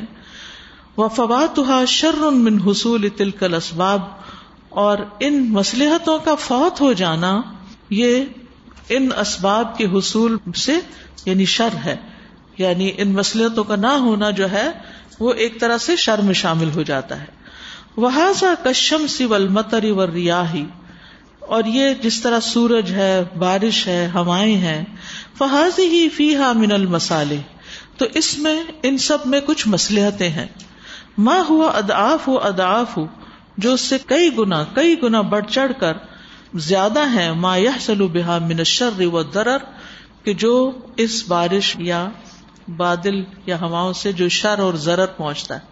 جیسے کراچی میں بارش کا آنا جو ہے، ایک خطرے کی گھنٹی ہوتی ہے اور لوگوں کو ایک خوف پیدا ہو جاتا ہے کہ اب سارا کاروبار زندگی رک جائے گا اور شاید کچھ ہلاکتیں ہو جائیں۔ تو اس سے آپ اندازہ لگائیے کہ جب کوئی ایسی چیز ہوتی ہے جو بظاہر ہمیں بری لگ رہی ہوتی لیکن اللہ سبحان و تعالیٰ کی کئی ایسی حکمتیں ہیں، ایسی مسلحتیں ہیں جو ان ہواؤں کی آمد، ان بادلوں کے ساتھ، ان بارشوں کے ساتھ متعلقہ ہے یعنی وہ ہمیں نہیں پتا اور وہ جو فائدے ہیں اس بارش کے آنے کے اب دیکھیں کہ کتنی پولوشن ختم ہوتی، کتنے جراثیم ختم ہو جاتے ہیں۔ یہ الگ بات ہے کہ ہم صفائی نہ کریں تو نئے پیدا ہو جائیں، ورنہ اللہ سبحان و تعالیٰ کے فیصلوں میں کوئی غلطی نہیں ہے، کوئی کمی نہیں ہے۔ کوئی نقصان نہیں ہے۔ تو یہاں اس پوائنٹ کے اندر جو بات کہی جا رہی ہے وہ یہ ہے کہ شر کو پیدا کرنے کی وجہ سے اللہ سبحان و تعالی کی کئی چیزوں کے اندر جو حکمتیں ہیں اور جو اس علم ہے، خبرہ خبیر سے بھی ہے نا یعنی اس کا جو علم ہے اور اس کا جو مکمل کسی بھی چیز کا احاطہ کرنا ہے، اور پھر کس طرح کس چیز کو کہاں پر ہونا چاہیے، کہاں کتنی بارش برسنی چاہیے، کب برسنی چاہیے اور کب نہیں برسنی چاہیے۔ بعض اوقات ایسا بھی ہوتا ہے کہ ایک ہی شہر میں ایک جگہ پر بارش ہو رہی ہوتی ہے اور دوسری جگہ پر سورج نکل رہا ہوتا ہے۔ بعض اوقات ایک طرف سورج نکل رہا ہوتا ہے اور دوسری طرف بارش بھی برس رہی ہوتی ہے۔ تو بہت ساری ایسی چیزیں دیکھنے میں آتی ہیں تو انسان اس کی توجہ نہیں بیان کر سکتا۔ لیکن اس کے پیچھے بھی اللہ تعالیٰ کی بہت سی حکمتیں اور مسئلے ہوتی ہیں۔ اور پھر انسان کو یہ بات سمجھنے میں مدد ملتی ہے جب کبھی حکمت پتہ چلتی ہے اس کو۔ یا اس کے بینیفٹ سامنے آتے ہیں، یا مزید تحقیق یا ریسرچ سے وہ جان پاتا ہے کہ کس چیز کے کتنے فائدے آج لوگوں کو بارش کے جتنے فائدے پتا ہیں، پہلے زمانے کے لوگوں کو اتنے نہیں پتا تھے۔ وہ زیادہ زیادہ یہ جانتے تھے بارش برسے گی، پینے کا پانی ملے گا، جانور سیراب ہوں گے پرند چرند پیئیں گے یا فصلیں اگیں گی۔ صرف چند ایک ظاہری ظاہری فائدے ان کے سامنے آتے تھے۔ لیکن اب ہم دیکھتے ہیں کہ اس بارش بادل برف سے بے شمار فائدے جو ہیں ان کو لوگوں نے خود بھی جان لیا ہے مختلف تجربات اور تحقیقات کی روشنی میں۔ اور اللہ سبحان و تعالیٰ کا علم کامل ہے۔ ولا یحیطون بشیء من علمه ہی اللہ بماشا کہ اللہ تعالیٰ کے علم میں سے صرف اتنا ہی احاطہ کر سکتا ہے انسان جتنا اللہ تعالیٰ چاہتا ہے۔ تو یعنی جو کچھ اس نے جہاں رکھا، جس علاقے میں جو موسم پیدا کیا، جو جانور پیدا کیے، جو پھل پیدا کیے جس طرح کے لوگوں کی شکلیں بنائی اور جس طرح کی ان کی عادتیں اور مزاج بنائے، یہ سب کچھ بھی اسی سے ہی پتا چلتا ہے۔ یعنی کہ لوگ جو ہیں، ان کے اندر کتنی ایکسپٹینس ہے اور کتنی ریجیکشن ہے اور پھر وہ ان مسلطوں کو کتنا سمجھتے ہیں۔ لیکن یہ جو بات آیت میں کی گئی ہے نا علیہ صلاح عالم بشاکرین جب مختلف حالات ہم پر آتے ہیں، پھر ہماری اصلیت کھلتی ہے۔ کہ ہم کرتے کیا ہیں؟ کتنا شکر ادا کرتے ہیں؟ السلام علیکم۔ ہماری ایمان کی جو چھ حصے ہیں، اس میں پانچ حصوں پہ تو ہمارا ایمان بہت پختہ ہے الحمد للہ میجورٹی آف لوگوں کا۔ جو تقدیر کے خیر و شر کے بارے میں ہے کہ مانتے تو ہیں، لیکن جب ہم پر بری تقدیر یا برا وقت آتا ہے، تو اس وقت ہم جو شور، ہنگامہ کرتے ہیں۔ اور دی اینڈ میں جب ہم کچھ نہیں کر سکتے، تو ہم اس کو ایکسپٹ کر لیتے ہیں۔ میں نے آپ سے کہا تھا کہ آپ مجھے اس پر کچھ گائیڈ کیجیے گا کیونکہ میرا ایمان کا یہ والا حصہ بہت کمزور ہے۔ تو آج تھوڑا بہت سمجھ میں آ رہا ہے کہ اللہ تعالیٰ نے جو چیزیں بنائی ہیں اور جس طرح آج اللہ تعالیٰ کے ناموں کے جو ازداد ہیں پہلے اللہ کے جو نام سارے تھے جو ازداد والے نام تھے نا کہ کہار والے اور وفار والے۔ وہ اس اینگل سے نہیں سمجھ میں آئے تھے جو آج سمجھ میں آ رہے ہیں۔ کہ اللہ تعالیٰ نے اور چیزوں میں بھی متضاد بنائے ہیں اور اپنی صفات میں بھی کچھ چیزیں متضاد ہیں جو ہمیں بعض اوقات نہیں سمجھ میں آتی تھی آج سمجھ میں آ رہی ہیں۔ یہ جو تقدیر کا جو موضوع ہے اتنا بڑا موضوع ہے کہ اس کو سمجھنے کے لیے بہت ٹائم چاہیے۔ لیکن اس رائٹر کے پاس اتنا کمال ہے الحمد کہ اس نے کم سے کم الفاظ میں زیادہ سے زیادہ چیز بیان کر دی ہے۔ اور یہ چیز مجھے اتنی فیسنیٹ کرتی ہے اس رائٹر کی کہ ہر لیکچر جب میں ختم کرتی ہوں آپ کا تو مجھے موٹیویٹ کرتا ہے کہ میں اگلا فوراً سنوں۔ اور یہ بہت بڑا کمال ہے۔ مجھے مولانا وحید الدین خان کے ساتھ جس کی تحریر میں مجھے زور نظر آیا وہ مجھے ان میں نظر آیا۔ الحمد للہ السلام علیکم۔ وعلیکم السلام۔ جی جس طرح سے انہوں نے الحمد للہ بالکل جو چیزیں ہم محسوس کرتے ہیں، ان کو اس قدر خوبصورت الفاظ میں پرو کے ہمارے سامنے لے کے آئے ہیں۔ یہ فیلنگز آتی ہیں اس کتاب کو پڑھ کے الحمد للہ آج کے ٹاپک سے متعلق ابھی جو ذکر ہوا کہ جیسے سورج اور بارش یعنی گرمی اور ہوائیں، تو جس طرح یہ ہمارے ارد گرد کا ماحول جب بدلتا ہے، تو یہ ہمیں افیکٹ کرتا ہے۔ بہت گرمی ہوتی ہے تو بھی ہم گھبرا جاتے ہیں۔ بہت ہوائیں بھی چلیں تیز تو ہمارے دل میں خوف آنے لگتا ہے۔ بارش بھی جس طرح آپ نے کہا کہ بہت زیادہ ہو جائے تو بہت سی مشکلات بھی لے کے آتی ہے۔ لیکن پھر ان مشکلات میں جس طرح یہ باہر کے موسم بدلتے ہیں اور اللہ تعالیٰ دیکھ رہے ہوتے ہیں کہ اب ہمارا کیا رویہ ہے۔ اسی طرح جب اندر کے موسم بھی بدلتے ہیں، جیسے پیچھے تھا کہ متضاد یعنی مختلف مزاج کے لوگوں کے ساتھ مل کے کام کرنا۔ ہاں وہ فیملی کے اندر آپ رہ رہے ہوں یا کسی کام کی جگہ پہ، تو آپ کے دل میں جو خیالات آتے ہیں کسی کے رویے سے، کیونکہ مزاج مختلف ہے، تو ظاہر ہے وہ رویے میں آپ کو ڈفرنس نظر آئے گا۔ تو یہ ساری چیزیں جو ہے نا، یہ ایکچولی تو آپ کے اندر دل کو افیکٹ کرتی ہیں کہ اس کے نتیجے میں آپ کے اندر کیسے جذبات پیدا ہوتے ہیں۔ اور یہ جو کہا گیا نا کہ اللہ تعالیٰ جانتا ہے شاکرین کو، تو شاکرین جو ہے وہ خواب باہر کا موسم بدل جائے یا اس طرح کے رویوں کی وجہ سے اندر دل پہ جب اثر پڑتا ہے لیکن وہ سمجھ یعنی جاتے باہر ہیں۔ کی جتنی بھی نشانیاں ہیں بنیادی طور پر ہم یہ سکھانے کے لیے آئی ہیں کہ جو بھی اللہ کرتا ہے چاہے وہ ہمیں پسند ہے یا ناپسند ہے اس کے پیچھے کوئی حکمت اور مسلحت ضرور ہے۔ اور اگر اللہ تعالیٰ نے مجھے کسی خاص سچویشن میں ڈالا ہے میرے اوپر ایک مخصوص قسم کے حالات آئے ہیں تو یہ اس نے ایسے ہی نہیں کر دیا ہے پیزرلی کہ اس کو ادھر پھینکو، اس کو ادھر، اس کو یہ مصیبت نازر کرو، اس پہ۔ اس کے پیچھے بھی ایک حکمت ہے، کیونکہ وہ کسی پہ ظلم نہیں کرتا۔ ہمیں سمجھ میں نہ آئے وہ حکمت اور وہ اس کا خبیر ہونا، لیکن اس کے پیچھے جو فائدے ہیں وہ کہیں زیادہ ہیں، چاہے وہ ہم پر ظاہر نہ بھی ہو۔ یا کسی شخص کو ہماری زندگی میں لے آیا ہے جو ہمیں اپنے لیے سردردی لگتا ہے۔ اور ہم یہ سوچتے ہیں کہ یہ کیا ہے، یہ کیوں ہے؟ لیکن اس کے پیچھے بھی ایک حکمت اور مسلط ہے۔ اور اگر وہ مشکل سچویشن نہ آتی تو ہمیں پتہ ہی نہ چلتا۔ ہم اللہ تعالیٰ کو ویسے پکارتے ہی نہ۔ ہاں اگر ہر چیز ہماری مرضی کی ہوتی یا فرشتوں کی طرح ہم ہر چیز پہ راضی ہوتے تو پھر ہمارا امتحان کہاں تھا؟ شاکرین کا کہاں سے پتہ چلتا؟ جی استاذ بس دل پہ یہ بات لکھنے کی ضرورت ہے کہ اللہ سبحانہ و تعالیٰ کی جو قدر ہے وہ ساری کی ساری عادل رحمت احسان اور فضل پر ہے۔ بالکل۔ اور یہ سارے سوالات یا جتنی بھی ہماری فرسٹریشنز ہیں تقدیر کے حوالے سے اس کی بنیادی وجہ یہ ہے کہ ہم نے اللہ کو تو پہچانا نہیں۔ ہم نے اپنے اوپر کنسیڈر کرتے ہوئے، جیسے ہماری پلاننگ میں ہم ایک دفعہ ایک پلان کر کے کام کرتے ہیں، اس میں ہمیں غلطیاں نظر آتے ہیں، ہم کہتے ہیں یہ چیز یہاں نہیں، یہاں ہونی چاہیے تھی، یہ چیز یہاں نہیں۔ ہم سمجھتے ہیں شاید اللہ سبحانہ و تعالیٰ کی پلاننگ بھی ایسی ہی کچھ ہے۔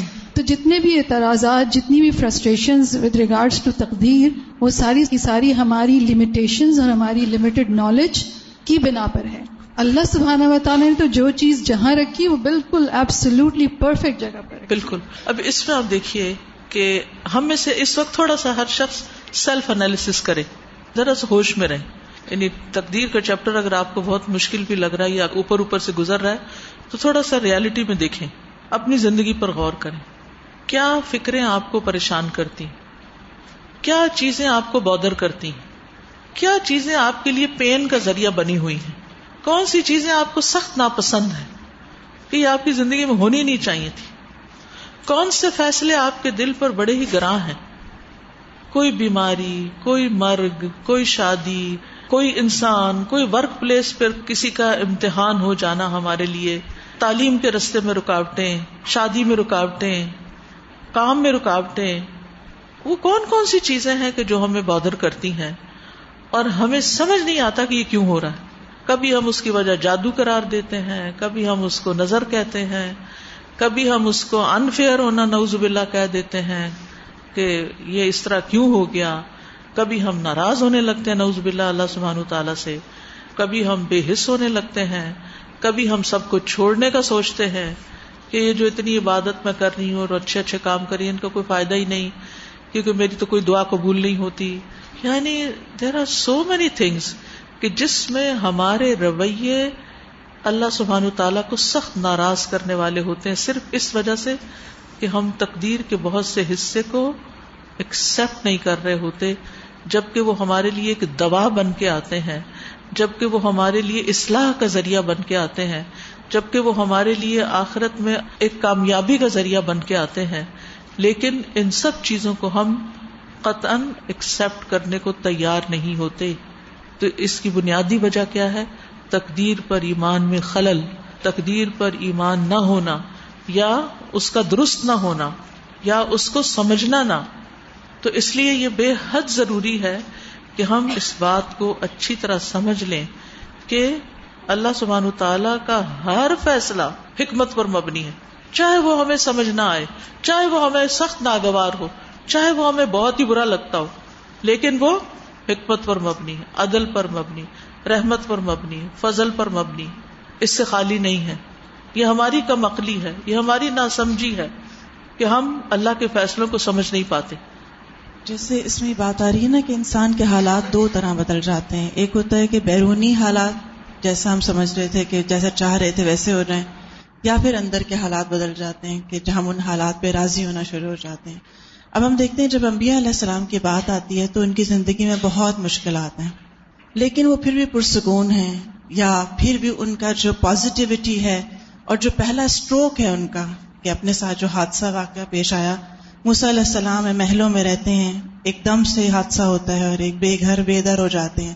لیکن جو پہلا اسٹروک ہے کہ ربی من خیر فقیر، یہ یوسف علیہ السلام ہے خواب دیکھتے ہیں کہ جیسے بہت درجے ملیں گے یا بہت عزت ملے گی، لیکن ایک دم سے کنویں میں ڈالے جاتے ہیں، پھر جیل آ جاتی ہے۔ تو بعض دفعہ اللہ سب و تعالیٰ نے ہمیں ایک مقام دینے کے لیے بہت ایک لمبے راستہ سے گزارنا ہوتا ہے۔ تو اس کی بھی ہمیں بعض دفعہ سمجھ اس وقت آتی ہے جب ہم اللہ سے رجوع کرتے ہیں۔ میں نے تو یہ بھی دیکھا کہ جب آپ دعا کرنے رکھتے ہیں، یا اللہ مجھے خیر عطا کر دے، تو پھر وہ پتہ چلتا ہے کہ وہ کنواں اور جیل آنا شروع ہو جاتا ہے۔ تو ہم اس وقت گھبرا جاتے ہیں۔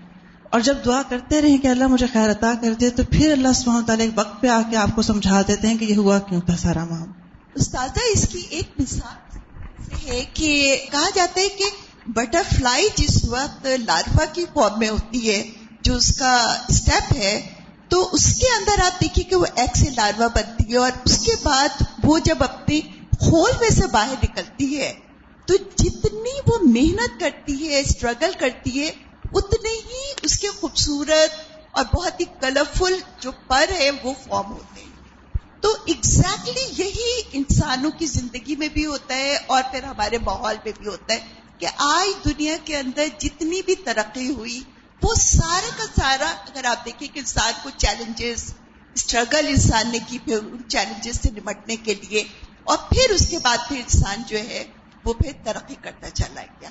تو انفرادی سطح پہ بھی جب ہمیں مشکلات آتی ہیں، ایسے حالات آتے ہیں اور پھر ہم اس سے، جس وقت ہم اس سے کوشش کرتے ہیں، اللہ سے دعا کرتے ہیں، تو پھر ایک بہتر انسان کی شکل میں ہم باہر آتے تازہ میں سوچ رہی تھی کہ یہ جو بات شکر گزاری کی یہاں پر آئی ہے نا، تو سب ٹائمز ہم ایکسپٹ تو کر لیتے ہیں تقدیر کے فیصلوں کو، لیکن بہت ساری دفعہ ہمارے ایٹیٹیوڈس ہمارے رویے، وہ ساری چیزیں اتنی نیگیٹو بیک میں تب وہ پینچ کرتی ہیں کہ وہ پھر ہمارے اخلاقیات میں آنے لگتی ہے بالکل۔ اور پھر ہم اس کی تعویل یہ دیتے ہیں کہ کیونکہ میرے ساتھ یہ سب کچھ ہوا اس لیے میں ہوں۔ اور ہم کہتے نہیں ہم نے ایکسپٹ کر لیا لیکن deep down this is actually the thing کہ ہماری تقدیر بھی ایکسپٹینس ہی نہیں ہے۔ ہم نے اس چیز کو اس کھلے دل سے لیا ہی نہیں کہ اللہ نے یہ میرے لیے بہترین فیصلہ کیا ہے جو کیا تو پھر ہم بد اخلاقی یا وہ تعویلیں دینا یا ہم کہیں گے نہیں نہیں اب تو میں یہ کام کروں گی نہیں یا تمہیں میرے حالات کا نہیں پتا۔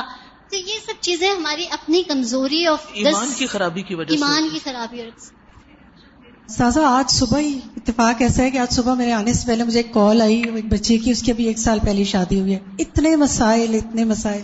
وہی جو ہوتے ہیں کہ دوسرے کی غلطی اور ایکسپٹینس نہیں۔ میں بالکل اس کو یہی سمجھا رہی تھی کہ دیکھیں، آپ بجائے دوسرے کی غلطی دیکھنے کے پہلے یہ دیکھیں کہ یہ ہو کیوں رہا ہے سارا کچھ۔ اور اگر یہ ہو رہا ہے تو کیا آپ کا اس میں کوئی فالٹ ہے یا کہیں آپ کو بھی نظر آتا ہے کہ آپ بہتری کی گنجائش ہے؟ اور دوسرا یہ کہ آپ اس کو ایکسپٹ کریں کہ یہ جو کچھ ہو رہا ہے اس میں ضرور کچھ بہتری ہوگی۔ اللہ تعالیٰ اس کے ذریعے آپ کو ضرور کچھ سکھانا چاہ رہا ہے۔ اچھا دوسری ان کو بات یہ کنوے کرنے کی کوشش کی کہ آپ یہ دیکھیں کہ بہت سے نظریے فلاں نظریہ فیمنزم کا نظریہ، یہ نظریہ، وہ نظریہ۔ میں نے کہا دیکھیں، جو خالق ہے نا، اس کو پتہ ہے انسان کے لیے سب سے بہترین نظریہ کیا ہو سکتا ہے۔ تو آپ دیکھیں کہ اللہ تعالیٰ کی مرضی کے مطابق آپ کے گھر میں، آپ کے ماحول میں، آپ کی زندگی میں کتنی چیزیں رب کو راضی کرنے والی ہیں۔ آپ کسی سے بھی پوچھیں گے، وہ آپ کے مسئلے کا حل نہیں نکال سکتا۔ مسئلے کا حل اللہ نکال سکتا ہے۔ آپ استفار کریں سلاط حاجت پڑھیں۔ اللہ سے رو رو کے دعا مانگے کہ یا اللہ جہاں مجھے بہتری ہونے کی گنجائش ہے، مجھے کر اور جہاں سیکنڈ پرسن کو ہونے کی ہے، وہاں کر۔ لیکن یہ نہ سوچیں کہ آپ کی تقدیر خراب ہے۔ تقدیر خراب نہیں ہے۔ اللہ اس کے ذریعے آپ کو کسی بہتر جگہ پر پہنچائے گا، لیکن کوشش آپ کریں۔ میرا سوال یہ ہے کہ جیسے ہم دعا کرتے ہیں، استخارہ کی بھی دعا کرتے ہیں، استخارہ جو کرتے ہیں ہم لوگ، نماز پڑھ کے، تو اس سے بھی کیا ہماری جو آگے جو ہم کرنا چاہ رہے ہیں مقصد، وہ چیز بدلی جا سکتی ہے اللہ کے حکم سے، تقدیر میں جو لکھی ہوئی ہو۔ جی اللہ چاہے تو سب کچھ کر سکتا۔ وہ منہا حصول العبودیت المتنوع آتی اور اسی میں سے مختلف طرح کی عبادت کا حاصل ہونا ہے۔ اللہ تی لولا خلق ابلی سلم حسلت وہ عبادتیں کہ اگر اللہ ابلیس کو پیدا نہ کرتا تو وہ حاصل ہی نہ ہوتی، وہ کر ہی نہ پاتے۔ فن اللہ یحب ابودیت الجہاد۔ بے شک اللہ تعالی جہاد کی عبادت سے محبت رکھتا ہے اور جہاد کے سخت محنت۔ ولو کان الناس كلهم مؤمنین اور اگر سارے لوگ مومن ہو جاتے لتعطلت هذه العبودیہ وتوابعها۔ تو یہ عبادت معطلی ہو کے رہ جاتی ہے اور اس کے جو یعنی سات ملحق چیزیں ہیں من الموالات فی اللہ والمعادات فی ہی اللہ کی خاطر دوستی اور اللہ کی خاطر دشمنی۔ وہ ابودیت الامر بالمعروف ہی امر بالمعروف کی عبادت و نہ ہی انل منکر نہیں انل منکر کی عبادت۔ وہ ابودیت الصبری و مخالفت الحوا صبر کی عبادت اور خواہشات کی مخالفت کی عبادت۔ نفس کا جہاد کیا ہے؟ کہ اپنے خواہشات کی مخالف چلے انسان۔ اسی طرح بہت سے معاملات میں صبر، اگر سارے لوگ اچھے ہوتے ویلکمنگ ہوتے کوپریٹو ہوتے، تو ہمیں کوئی صبر کرنے کی ضرورت تھی؟ نہیں تھی نا؟ تو پھر تو صبر کی عبادت ہی ہماری زندگی سے نکل جاتی۔ صبر پر جو اجر ملتا ہے، وہ تو اجر ہمارے حصے میں آتا ہی نا۔ تو اب کیا ہوتا ہے؟ شیطان نیگیٹیوٹی پھیلاتا ہے، لوگوں کے اندر جا کے ایسی باتیں ڈالتا ہے کہ وہ آپ کے منہ پہ یا آپ کے پیچھے یا اپنے رویے سے آپ کو سخت چڑ دلاتے ہیں، تکلیف دیتے ہیں، بعض اوقات بد زبانی کرتے ہیں۔ حتیٰ کہ آپ کی اپنی اولاد، بعض اوقات آپ کے اپنے والدین، بعض اوقات آپ کے بہن بھائی، شیطان ان کے پیچھے لگ جاتا ہے۔ اور وہی آپ کے لیے ایک ببال جان بن جاتے ہیں۔ اور عمومی طور پر بھی دیکھا گیا کہ جتنی تکلیفیں انسان اولاد سے اٹھاتا ہے شاید ہی کسی اور سے اٹھاتا لیکن سب سے زیادہ محبت بھی انہیں سے کر رہا ہوتا ہے۔ تو اب یہ شیطان ان کے پیچھے لگتا ہے اس نے تو جب وہ اللہ سبحان تعالیٰ کے سامنے عہد کیے تھے نا کہ میں کیسے کیسے انسانوں کو گمراہ کروں گا، تو اس نے سب رشتوں کو چھوڑ کر ایک رشتے کو کہا تھا کہ میں اس کو ضرور پکڑوں گا۔ وہ کون سا رشتہ تھا؟ ضروریت کا، اولاد کا۔ لاحت نکن نہ ضروریت ہوں کہ میں اس کی اولاد کو پکڑ لوں گا اور اس کو گمراہ کر کے چھوڑوں گا۔ تو آپ کیا سمجھتے ہیں کہ بچے جب نافرمانی کرتے ہیں اور بچے جب آپ کو ستاتے ہیں، تو وہ ایسے ہی ہو رہا ہوتا ہے۔ وہ شیطان ان کے پیچھے لگا ہوا ہوتا ہے کہ پریشان کرو اپنے ماں باپ کو تاکہ جو وہ نیکی کا کام کرے وہ چھوڑ دیں۔ اسی لیے عمومی طور پر دیکھا گیا کہ جو لوگ دین کا کام کرنے لگتے ہیں، ان کے بچے ان کو اور زیادہ ستانا شروع کر دیتے یا ان کو ان کی طرف سے اور زیادہ پریشانی آنے لگتی تاکہ وہ یہ کام چھوڑ کے بیٹھ جائیں۔ اسی طرح جب بچے بہت چھوٹے ہوتے ہیں، آپ نماز پڑھنے کھڑے ہوتے ہیں، ادھر سے بچہ رونا شروع کر دیتا ہے۔ شیطان اس کو جا کے بڑکا دیتا ہے اور وہ آپ کو نماز میں خلط ڈال دیتا ہے۔ کتنی ہی چیزیں ایسی ہوتی ہیں زندگی میں کہ جس میں آپ کو صاف نظر آ رہا ہوتا ہے کہ یہ شیطان کی اکساٹ ہے۔ کبھی تو سب کو چھوڑ کے خود آپ ہی کے پیچھے پڑ جاتا ہے۔ فعما ین زغن کا من شیطان نزغن فستا از بلّہ اللہ تعالیٰ نے ہمیں رستہ دکھا دیا ہے کہ جب ایسی باتیں دل میں آنے لگے کوئی منفی خیالات ہو اللہ کی پناہ طلب کرو، اللہ تعالیٰ سے پروٹیکشن مانگو تاکہ اس سے بچ سکو۔ تو اگر یہ اکساٹیں ہوں ہی نہ، اگر یہ شیطان کے بار ہوں ہی نہ، تو ہمارے لیے تو چیلنجز ہی ختم ہو جائیں۔ اور جب چیلنج ہی ختم ہو جائیں، تو پھر نہ صبر کی ضرورت رہے اور نہ پھر اس پر کوئی اجر ہو، اور نہ ہی کوئی نفس کی خواہشات کی مخالفت ہو، اور نہ اس پر کوئی اجر ہو۔ اور نہ کوئی برا کام کرے کہ آپ اس کو روکیں۔ اور نہ کوئی سستی کرے کہ آپ اس کو نیکی کرنے کا حکم دیں۔ تو سارا کام سب کچھ ہی ٹھپ ہو کے رہ جائے۔ سبھی کچھ ختم ہو جاتا ہے نا پھر۔ اور یہ آپ دیکھیے کہ جس زندگی کے اندر چیلنج ہی نہ ہو، جس زندگی میں کوئی اسٹرگل ہی نہ ہو، جہاد کے اسٹرگل ایٹ مو اسٹرگل جس زندگی میں کوئی اسٹرگل ہی نہ ہو، وہ زندگی کیسی زندگی ہے؟ تھک کے جو نیند آپ کو آتی ہے اور ہارڈ ورک کے بعد آپ کو جو سکون ملتا ہے، وہ ایسے تھوڑی ملتا ہے۔ اب مثال کے طور پر یہاں ہال میں جتنے بھی لوگ بیٹھے ہوئے وہ سارے یا اسٹوڈینٹ ہیں یا ٹیچر ہیں ورکنگ ویمن کہہ سکتے ہیں آپ۔ میں سمجھتی ہوں آپ کے چیلنجز سب سے زیادہ ہیں۔ گھر کے، بچوں کے جاب کے، گھر کے مصیبتوں سے نکل کے یہاں آتے ہیں تو یہاں نئی کھڑی ہوتی ہیں، یہاں سے نکل کے گھر جاتے ہیں تو وہاں نئے مسائل کھڑے ہوتے ہیں۔ کہیں چین ہے ہی نہیں۔ تو اس سارے اس میں آپ پھر کیا سوچنے لگتے ہیں؟ کیا ذہن میں آتا ہے؟ کوئی ایک چیز چھوڑ دیں۔ اب گھر تو نہیں چھوڑ سکتے کام ہی چھوڑ دیں۔ لیکن کبھی آپ نے سوچا آپ کیا کام کر رہے ہیں؟ چاہے آپ یہاں اسٹوڈینٹ ہیں، چاہے آپ ٹیچر ہیں، چاہے آپ اے آئی ایس میں ٹیچر ہیں۔ ٹیچر تو ٹیچر ہی ہوتا ہے نا۔ کبھی آپ نے سوچا آپ کر کیا رہے ہیں؟ کہ کون سا کام کر رہے ہیں؟ آپ ایک مشن کو سپورٹ کر رہے ہیں۔ آپ کی جاب کوئی معمولی جاب نہیں ہے کہ آپ ایسے ہی اٹھ کے کہیں کسی اسکول میں جا کے پڑھانا شروع ہو گئے ہیں۔ نہیں، دل لگ رہا تو چلو چھوڑ دیتے ہیں۔ نہیں، آپ نے ان بچوں کے مستقبل کا ذمہ لیا ہوا ہے کہ ان کو ایک بہترین امت کے طور پہ ریز کرنا ہے۔ ہم ہر وقت معاشرے کی خرابیوں کا ذکر کرتے رہتے ہیں، لیکن ان کی اصلاح کی فکر نہیں کرتے، کوشش نہیں کرتے۔ اور اگر اللہ تعالیٰ ہمیں کوئی پلیٹ فارم دیتا ہے، کوئی جگہ دیتا ہے سال ہر سال کی محنت کے بعد، تو پھر ہم کیا کرتے ہیں؟ پھر چھوٹی سی مشکل آنے پر ہم گھبرا کے چھوڑ دیتے ہیں یہ میرے بس کی بات نہیں لیکن اصل میں دیکھا جائے جیسے میں نے اپنی زندگی میں دیکھا تو طوفان آتے ہیں۔ لیکن اگر انسان جمع رہے تو طوفانوں کا مزاج یہ نہیں ہوتا کہ اور وہ کڑے رہے یہ یاد رکھی طوفان زیادہ دیر چل نہیں سکتا۔ بادل بارش کا بھی طوفان آتا ہے تو کتنی دیر آتا ہے؟ زیادہ زیادہ ایک دن آ جائے گا، دو دن آ جائے گا۔ اللہ بچائے قوم آد پر سات دن ہوا چلی تھی۔ اللہ تعالیٰ اس سے محفوظ رکھے۔ اس نے تو ان کو پھر تباہی کر دیا تھا۔ تو زندگی میں جتنے بھی چیلنجز آتے ہیں جتنے بھی مسائل آتے ہیں، وہ ہر روز نہیں آتے۔ شروع میں زیادہ مشکلیں آتی ہیں، پھر آہستہ آہستہ انسان عادی ہو جاتا ہے۔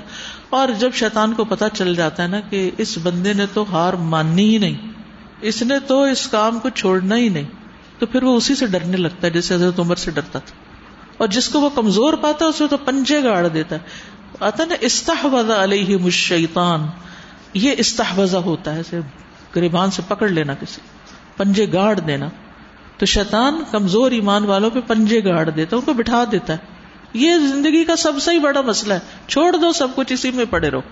اور انسان اس طرح اپنی زندگی قیمتی وقت ضائع کر کے رکھ دیتا ہے۔ حالانکہ وہ کوئی بہت پروڈکٹیو نہیں ہوتا، کوئی بہت بڑا کچھ کر نہیں رہا۔ آپ سب کچھ چھوڑ کے بھی گھر بیٹھ جائیں تو کیا کریں گے؟ آپ قرآن پڑھنا چھوڑ دیں اور گھر بیٹھ جائیں، کیا کریں گے؟ آپ پڑھانا چھوڑ دیں، گھر بیٹھ جائیں، کیا کریں گے؟ کیا آپ کے لیے وہی اجر و ثواب ہوگا جو آپ یہاں آ کر کماتے ہیں، چاہے دے کے، چاہے لے کے؟ یہ سب کچھ تو حاصل نہیں ہو سکتا۔ تو پھر اللہ تعالیٰ کو کیسے پتا چلے؟ اس کو ویسے تو علم ہے ہی، لیکن وہ اس علم کو عمل کی شکل میں لا کے دکھاتا ہے کہ تم کیا ڈیزرو کرتے ہو۔ تو یہ کہتے ہیں کہ اگر شیطان نہ ہو تو ابودیت الجہاد تو بالکل سرے سے ہی مائنس ہو جائے۔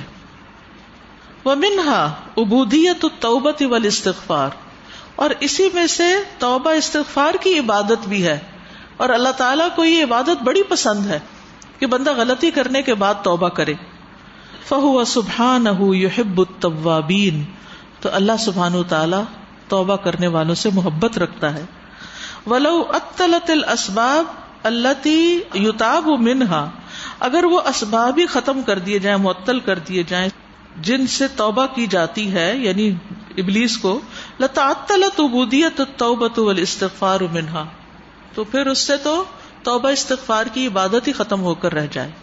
وہ منہا ابد اللہ بالاستعادت من ادوی اور اسی میں سے ہے کہ اللہ کی عبادت کرے انسان، اللہ کے دشمن سے بچنے کے لیے اللہ کی پناہ لے کر۔ استعاذہ ہوتا نا اللہ کی پناہ لینا، اعوذ باللہ پڑھنا۔ وہ سوال ہی یو جی رہ من ہوں اور اللہ سے سوال کرنا کہ اللہ تعالیٰ انسان کو اس سے پناہ دے یعنی شیطان سے بچا کر۔ وہ یا سما ہوں من کئی دی اور اس کی چال سے بچا لے۔ یعنی اعوذ باللہ من الشیطان الرجیم، اللہ کی پناہ لینا اور درخواست کرنا کہ اللہ مجھے پناہ دے دے، یہ بھی ایک عبادت ہے۔ یہ اللہ تعالیٰ کے قریب ہونا ہے۔ کہ اللہ مجھے آپ کی پناہ چاہیے، میں آپ کے پاس آنا چاہتا ہوں، مجھے آپ شیطان سے بچا لے۔ ذرا امیجن کرے نا کہ جیسے کوئی بچہ کتے سے بھاگ کر ماں کی طرف آ رہا ہو کہ مجھے بچا لو بچا لو بچا لو۔ تو ماں کو اس وقت کتنا رحم آئے گا، کتنا پیار آئے گا۔ ولی اللہ المسل اللہ اللہ تعالیٰ کا تو کوئی کمپیرزن ہی نہیں ماں سے۔ لیکن جب ایک بندہ شیطان کے شر سے بچ کر اللہ کی طرف دوڑتا ہے، تو اللہ سبحانہ تعالیٰ کو اس بندے پر کتنا پیار آتا ہے۔ پھر اس کے بعد ومن ہا ابودیت و مخالفت ادوبی ہی الشیطان اور اسی میں سے ایک عبادت ہے اللہ کے دشمن شیطان کی مخالفت کرنا۔ شیطان اللہ کا دشمن ہے اور انسان کیا کرتا ہے؟ اس دشمن کی مخالفت کرتا ہے کہ تو جو مجھ سے چاہتا ہے وہ میں نہیں کروں گا۔ میں تیری بات نہیں ماننے والا، میں تو اللہ کی بات ماننے والا ہوں۔ وہ مراحمت ہی فی اللہ، اور اس کو ذلیل کرنا اللہ کی خاطر۔ وہ اغازت ہی فی ہی، اور اس کو غزبناک کرنا اللہ کی خاطر۔ وہی امن احب العبودیت ہی لئی ہی یہ اللہ تعالیٰ کو سب سے پسندیدہ محبوب عبادت ہے کہ کوئی شخص اللہ کی خاطر شیطان کو ناراض کرے، اللہ کے دشمن کو ناراض کرے۔ فن سبحان ہُ یحب من ولی ہی ایغیز ادب و یوراغم اللہ اپنے دوست سے یا اپنے خاص بندے سے یہ بات پسند کرتا ہے کہ وہ شیطان کو غصہ دلائے اور اس کو ذلیل کرے۔ وہ منہا، اور اسی میں سے ایک وجہ شیطان کو پیدا کرنے کی کیا ہے؟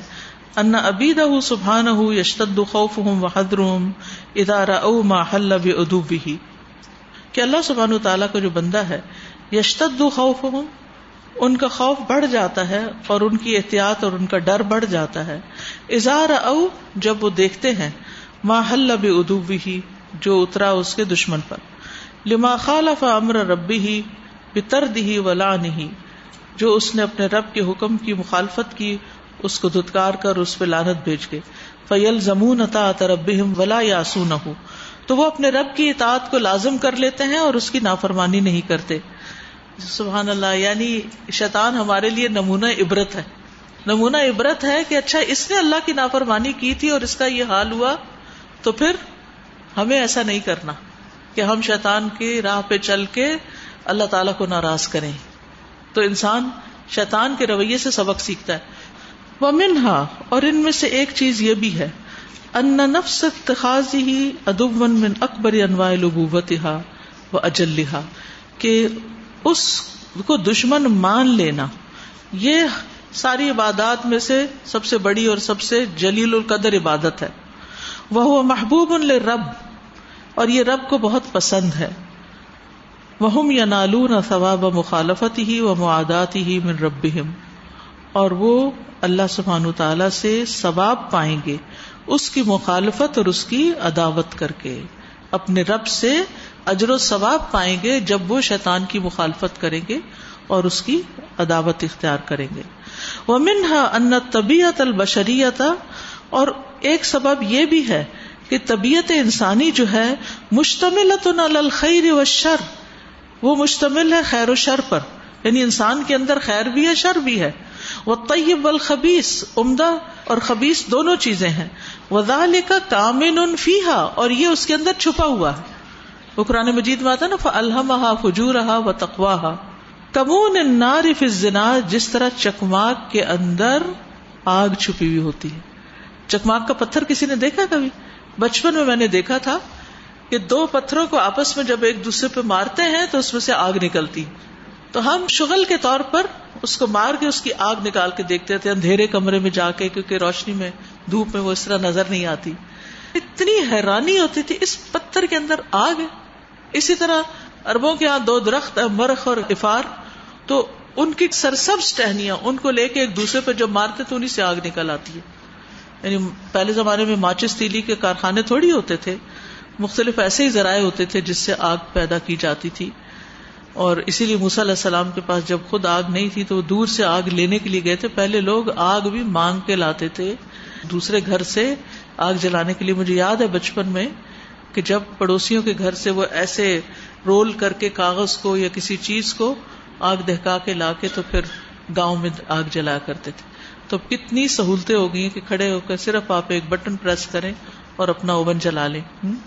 پھر بھی ہم نہ شکرے پھر بھی شکر گزار نہیں ہے ہمارا رونا دھونا نہیں ختم۔ اتنی نعمتیں پا کر بھی۔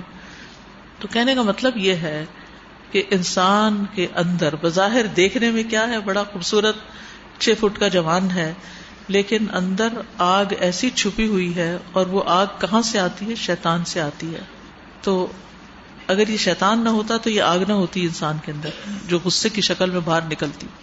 تو اس سے یہ پتہ چلتا ہے کہ انسانی طبیعت کے اندر خیر بھی بہت ہے، شر بھی بہت ہے۔ اور اس شر کا جو اوریجن ہے، جو کنیکشن ہے، وہ شیطان کے ساتھ۔ اور اگر یہ نہ ہوتا تو پھر کیسے پتا چلتا؟ فخل کچھ شیتانی مستخرجن لما فی تباہی اہل شر من القبت الفیل تو شیطان کی پیدائش جو ہے، یہ نکالنے کا باعث ہے طبیعتوں کے اندر اہل شر کی اس طرح کے کام کی قوت کو۔ یعنی ان کے اندر ایک پوٹینشیل ہوتا ہے اور پھر وہ اس چیز کی طرف چل پڑتے ہیں۔ وہ خل قطر رسول اور رسول پیدا کیے گئے وہ ارسلت اور بھیجے گئے۔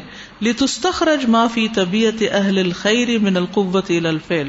تاکہ اہل خیر کے اندر جو خیر کا پوٹینشیل ہے، اس کو باہر لائیں اور وہ اس کو خیر کے کاموں میں لگائیں۔ فاستخرج احکم الحاکمین ما فی قوا هؤلاء من الخیر الکامن فیها تو نکال دیا احکم الحاکمین نے ان خیر والوں کی چھپی ہوئی خیر کو یعنی اس قوت کو جو اہل خیر کے اندر چھپی ہوئی تھی۔ لیرتبا علیہ آثار ہو تاکہ اس کے آثار پھر نظر آئیں اور ترتیب پائیں۔ وما فی قوا اولا من الشر، اور جو شر والوں کے اندر قوتیں چھپی ہوئی ہیں۔ لیرتبا علیہ آثار تاکہ اس کے آثار ظاہر ہوں۔ وہ تزہر حکمت ہو فل فریقین اور اس کی حکمت دونوں گروہوں کے اندر نظر آ جائے۔ فل ملائے کا تو ضنت ان وجود من یوسب ہو بے ہمدی و یو قدس ہو وہ یابد ہو اولا من وجود من یاسی ہی و یو خالف ہو تو ملائکہ نے یہ گمان کیا تھا کہ ان کا وجود جو ہے، جو تسبیح کرتا ہے، اس کی حمد کے ساتھ اور پاکی بیان کرتا ہے اور عبادت کرتا ہے، یہ زیادہ بہتر ہے اس انسان کے وجود سے جو نافرمانی کرے گا اور مخالفت کرے گا۔ فجاب ہم سبحان بے ان من الحکمی والمصالح فی خلق حاضل انسان تو اللہ سبحان تعالیٰ نے ان کو جواب دیا۔ کہ وہ جانتا ہے کہ جو حکمتیں اور مسلحتیں انسان کی تخلیق میں درکار ہیں۔ مالا تعالم الملائکہ، جو ملائکہ نہیں جانتے، کما قال سبحان جیسے کہ اللہ تعالیٰ نے فرمایا وہ اسقال ربو کل ملا اکتی انی جا فل اردی خلیفہ اور جب تیرے رب نے فرشتوں سے کہا کہ میں زمین میں ایک خلیفہ بنانے والا ہوں۔ کالو اتج الفیحا میں یوف انہوں نے کہا کہ کیا آپ اس میں وہ بنائیں گے جو اس میں فساد کرے گا وہ یسفک الدماء، اور خون بہائے گا۔ وہ نحن نصب ہو بے حمد کا اور ہم تیری حمد کے ساتھ تیری تصویر بیان کر رہے ہیں۔ وہ نقدس الگ اور تیری پاکی بیان کرتے ہیں۔ کالا انی عالم و مالا تعالم اللہ تعالیٰ نے فرمایا، میں جانتا ہوں جو تم نہیں جانتے۔ کہ انسان یہ نہیں کہ صرف خون ہی بہائے گا، بلکہ اللہ کی رضا کی خاطر بھی خون بہائے گا یہ جو ابھی آپ نے عید پر کچھ دن پہلے بہایا۔ یعنی وہ اللہ کی محبت میں بیٹا قربان کرنے پر بھی تیار ہو جائے گا یعنی ان میں ایسے لوگ بھی ہوں گے، اور پھر اللہ تعالیٰ ان کو اس کا نیم البدل بھی دے گا، اور وہ اللہ کی محبت میں قربانیاں کرنے والے ہوں گے۔ تو یہ نہیں کہ کوئی بھی صلاحیت محض بری ہوتی ہے، اس کے اندر کئی حکمتیں ہیں، کئی خیر بھی ہیں۔ تو جو اللہ جانتا ہے، وہ تم نہیں جانتے۔ وَإِذْ قَالَ رَبُّكَ لِلْمَلَائِكَةِ إِنِّي جَاعِلٌ فِي الْأَرْضِ خَلِيفَةً قَالُوا وَتَجْعَلُ فِيهَا مَن يُفْسِدُ فِيهَا وَيَسْفِكُ الدِّمَاءَ ونحن نسبح بحمدك ونقدس لك. قال إني أعلم ما لا تعلمون. سبحانك اللهم وبحمدك اشهد ان لا اله الا انت استغفرك واتوب اليك السلام علیکم و رحمۃ اللہ وبرکاتہ